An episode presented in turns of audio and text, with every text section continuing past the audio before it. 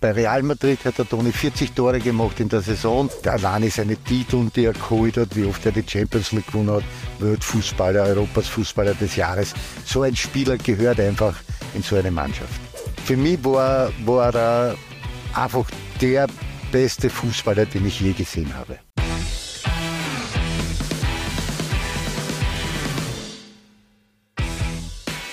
Lona inspiriert und das prominent. Wir haben nämlich mit Andy Ogris eine wahre Legende des österreichischen Fußballs zu Gast, der uns heute seine persönliche Traumelf präsentiert. Daher Servus Andy, wie geht's dir und bist du bereit zu panieren? Ja, selbstverständlich. Das hört man schon Freue mich auf, Danke für die Einladung. Werde meine Traumelf da präsentieren vom Feinsten. Sehr schön. Du hast dich für eine 3-5-2-Formation entschieden. Man sieht es schon so ein bisschen an den Flaggen. Ist sehr bunt gemischt, aber überwiegend rot-weiß-rot. So auch im Tor. Wer steht also bei dir zwischen dem Pfosten? Ja, im Tor klar Franz Wohlfahrt, weil, weil ich halt die Hauptzeit meiner Karriere mit ihm verbracht habe und weil ich gesehen habe, äh, was für ein herausragender Tormann er war und und deswegen für mich die klare Nummer eins im Tor, Franz Wohlfahrt. Wenn ihr habt 320 gemeinsame Spiele gehabt und mit keinem Kicker bist du öfters am Platz gestanden. Was hat ihn so besonders gemacht?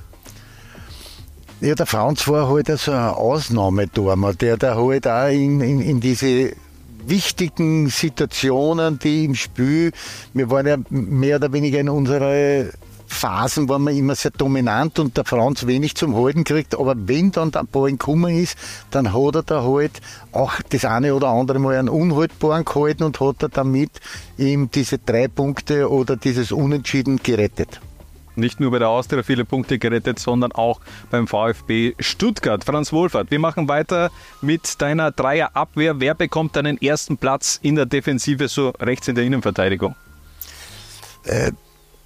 Auf der rechten Seite gestartet und da bin ich extrem happy drüber, dass ich mit ihm spielen habe dürfen, weil er nicht nur fußballerisch eine, eine richtige Legende ist, sondern auch, auch menschlich ein, ein ganz ein großer Mensch ist, ist der Robert Zara da waren es definitiv weniger Spiele. Ein paar Mal seid ihr gemeinsam am Platz gestanden, aber ist ja auch eine andere Generation, Robert Sara. Wie wichtig war aber so ein Spieler wie Robert Sara auch für dich, der ja damals sehr jung zur Austria gekommen ist, um dann eben auch in die Mannschaft integriert zu werden?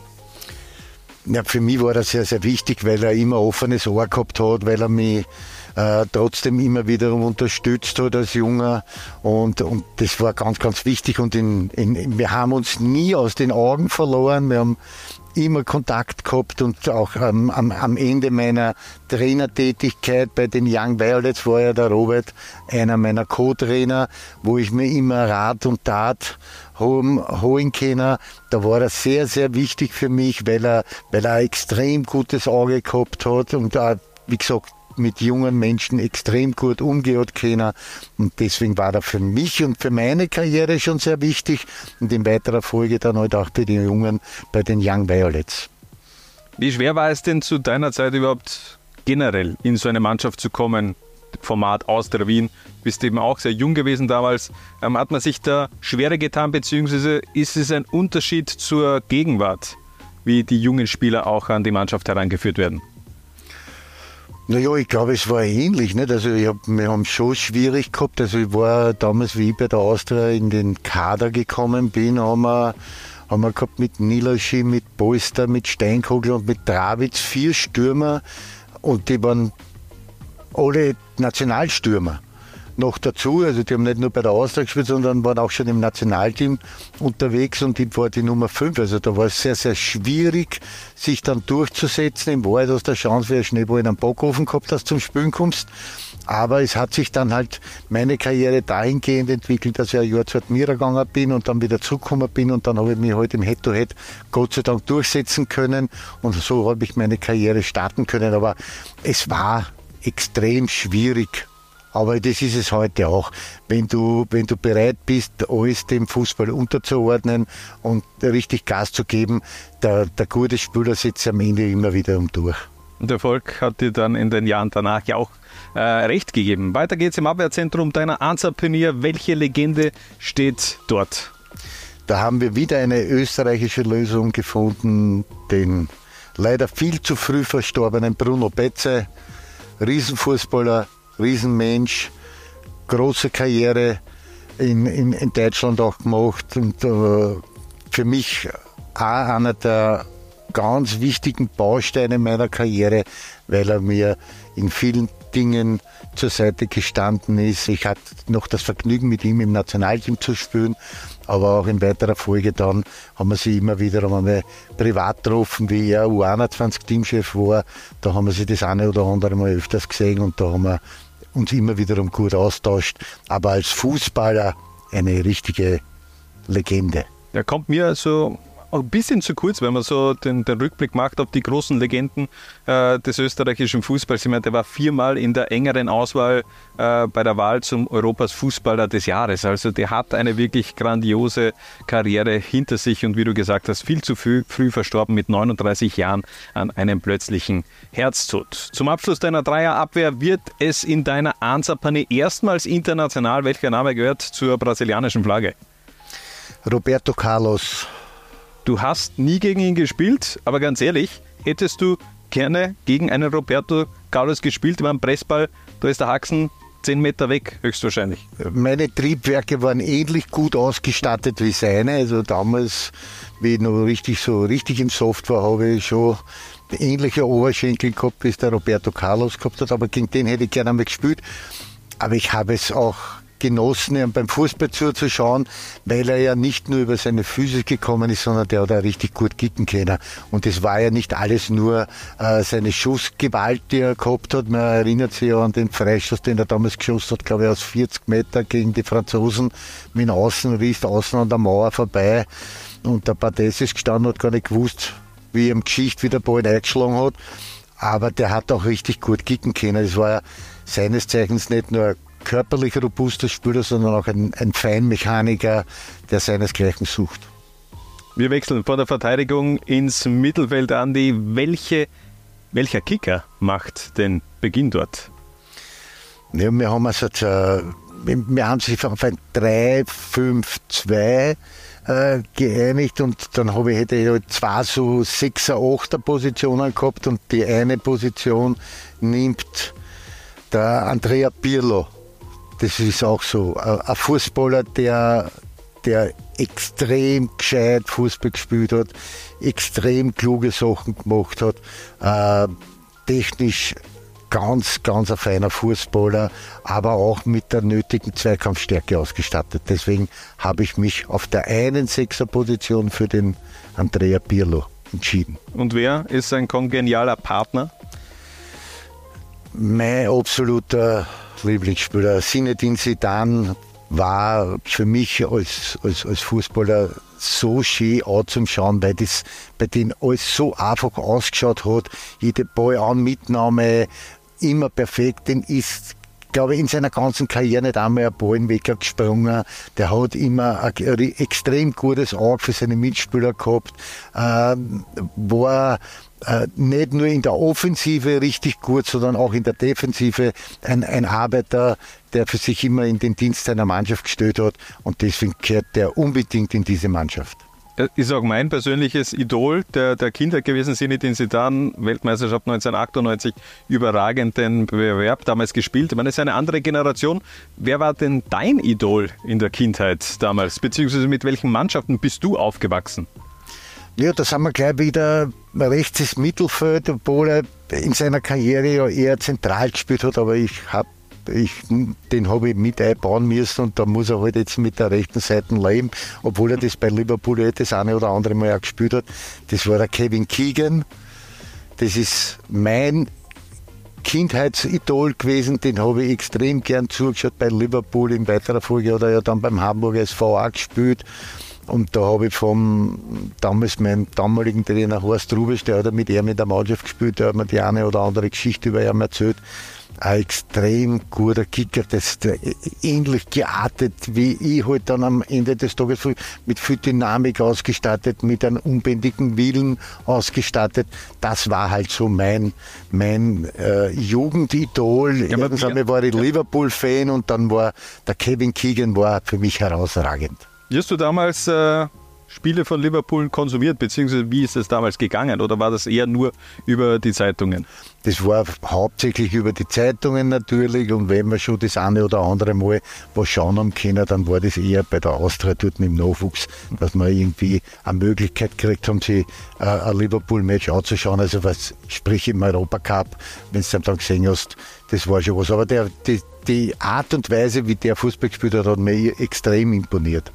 Meine, jetzt haben wir eine Legende der Premier League, davor mit Pirlo und Sisu, Legenden der Serie A beziehungsweise auch von La Liga. Ähm, welche Liga lief beziehungsweise läuft denn aktuell noch am Wochenende bei dir ähm, abseits der österreichischen Bundesliga? Äh, ich, ich schaue mir eigentlich alle Ligen an. Muss ich ganz ehrlich sagen, ich schaue mir auch gerne unsere zweite Liga an, ich schaue mir die Frauenligen an. Da ist ja auch jetzt ein, äh, in England viel unterwegs, auch in Deutschland sieht man schon sehr, sehr viele Partien. Aber ich schaue mir natürlich Premier League, spanische Liga, italienische Liga, alles, was es zum Konsumieren gibt, schaue ich mir an. Ich schaue mir immer am Wochenende, bevor es Wochenende kommt, immer die, in die Zeitungen noch, was dann die Schlagerpartien und da schaue ich dann, dass ich auf irgendeiner Plattform die anschauen kann.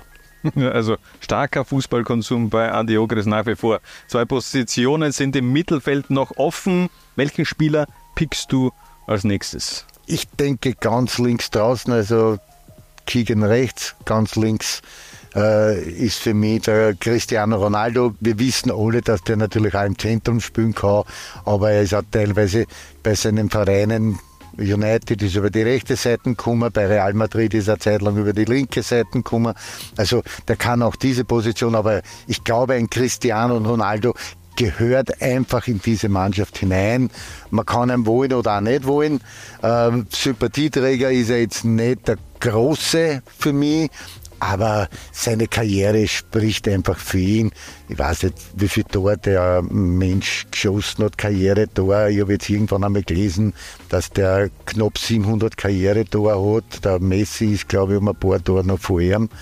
Aber alleine seine Titel, die er geholt hat, wie oft er die Champions League gewonnen hat, Weltfußballer, Europas Fußballer des Jahres. So ein Spieler gehört einfach in so eine Mannschaft absolute Maschine. Und eine Position haben wir im Mittelfeld noch offen. Wer bekommt die? Der großartige Diego Maradona war für mich der beste Fußballer, den ich jemals gesehen habe. Du hast sogar gegen Maradona gespielt. 3. Mai 1990 im Ernst-Happel-Stadion. Österreich gegen Argentinien. Ausverkauftes Haus. Andi Ogris wird in der 46. Minute eingewechselt und trifft damit auf eben Diego Maradona. Was war das damals besonders für dich oder eher Fokus auf andere Dinge gelegt? Oder hat man da wirklich schon auch etwas genauer hingesehen, wenn Maradona ähm, unterwegs war neben einem? Naja, also zu dem Zeitpunkt hat man schon gewusst, wer der Maradona ist und wie er sich bewegt und was er nicht alles in der Lage ist äh, zu machen. Äh, Riesenfußballer. Ich glaube, dass dieser Fußballer einfach alles was ein, was ein Fußballer braucht, in sich vereint gehabt. Also der hat die Technik gehabt, der hat die Geschwindigkeit gehabt, der hat auch diese äh, notwendige Kurzschnäuzigkeit vom Tor gehabt, der hat aber als Auge für den Mitspieler gehabt und hat dann auch selber diese Schlechtigkeiten, die halt hier und da einmal dazu haben. Wir erinnern sich nur an das Tor, die Hand Gottes, äh, auch die hat er mitgebracht. Und ja, für mich war, war er einfach der beste Fußballer, den ich je gesehen habe. Hast du dir damals das Trikot von, von Maradona ge geschnappt oder hat es da überhaupt einen Trikottausch damals gegeben? Da hätte ich 20 andere umhauen müssen, dass ich zu dem Trikot gekommen war, weil das hat natürlich auch jeder haben wollen. Ja, aber wer hat es bekommen? Das ist die große ah, Frage. Das weiß weißt ich, ich weiß es gar nicht mehr. Ich, wenn mich nicht alles täuscht, hat, glaube ich, der Adner Peter gegen ihn gespielt. Mhm. Ich weiß es aber jetzt nicht mehr, mehr sicher.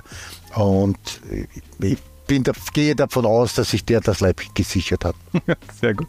Ähm, von einem der besten aller Zeiten zum, meiner Meinung nach, wirklich besten aller Zeiten. Andi, wer steht bei dir im Sturm? Wer startet? Ja, ich habe zwei Sturmspitzen und die eine Sturmspitze ist natürlich Lionel Messi, äh, der für mich auch einer, einer der größten Kicker ist und auch natürlich extrem schön ist, den beim Kicken zuzuschauen. Hat sich bei der letzten WM natürlich noch dazu mit dem, mit dem Weltmeistertitel selbst gekrönt ohne diesen großen Titel wäre dieser Nachgeschmack immer da gewesen, dass er keine großen Titel gemacht hat auf Nationalteamebene, weil im Vereinsfußball hat er ja alles gewonnen, was es zu gewinnen gibt und, und auch, weiß ich nicht, öfters mal äh, Weltfußballer, Europasfußballer. Also eine, ein Riesenfußballer, der mir sehr, sehr imponiert, wenn man ihm zuschaut, wenn man sieht, was er aus wenig, wie viel der machen kann.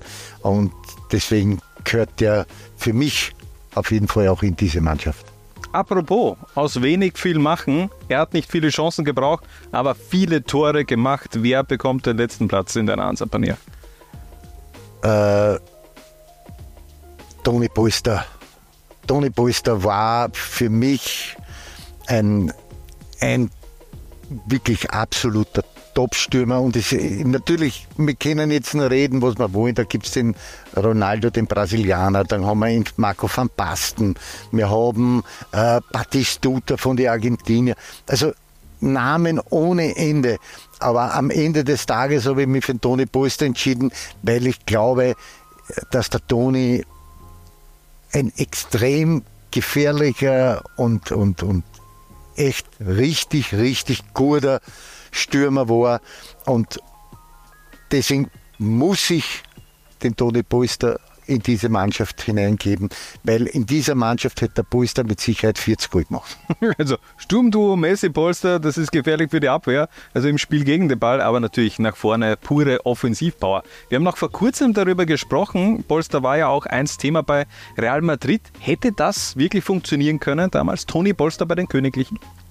Also ich, ich, wir, wir haben uns ja schon letztes Mal darüber unterhalten. Also ich, ich hätte den Toni Polster auf jeden Fall zu Real Madrid geholt, weil ich bin davon überzeugt, dass der Toni, wie ich es gesagt habe, bei Real Madrid hat der Toni 40 Tore gemacht in der Saison und das ist, das ist herausragend, weil ich meine, der hat bei Sevilla und Sevilla war jetzt schon im oberen Tabellendrittel zu finden, aber bei Weitem keine Spitzenmannschaft, so wie es damals halt äh, Real oder Barcelona war, hat er 33 Goal gemacht. Also dann könnt ihr euch vorstellen, was der dann erst bei Real Madrid geschossen hätte, wenn die daheim in Bernabeu spielen, der hätte jedes Match zwei bis drei Goal gemacht. Ja, so kam es dann eben anders. Äh, Samorano hat man damals dann verpflichtet, aber Toni Polster, der hätte schon, glaube ich, auch das Zeug gehabt, bei Real Madrid zu realisieren. Andi, ich sage danke für diese geniale Elf. Deine Ansapanier steht an euch da draußen. Danke fürs Reinklicken und bis zum nächsten Mal, wenn es wieder heißt Low Lines paniert.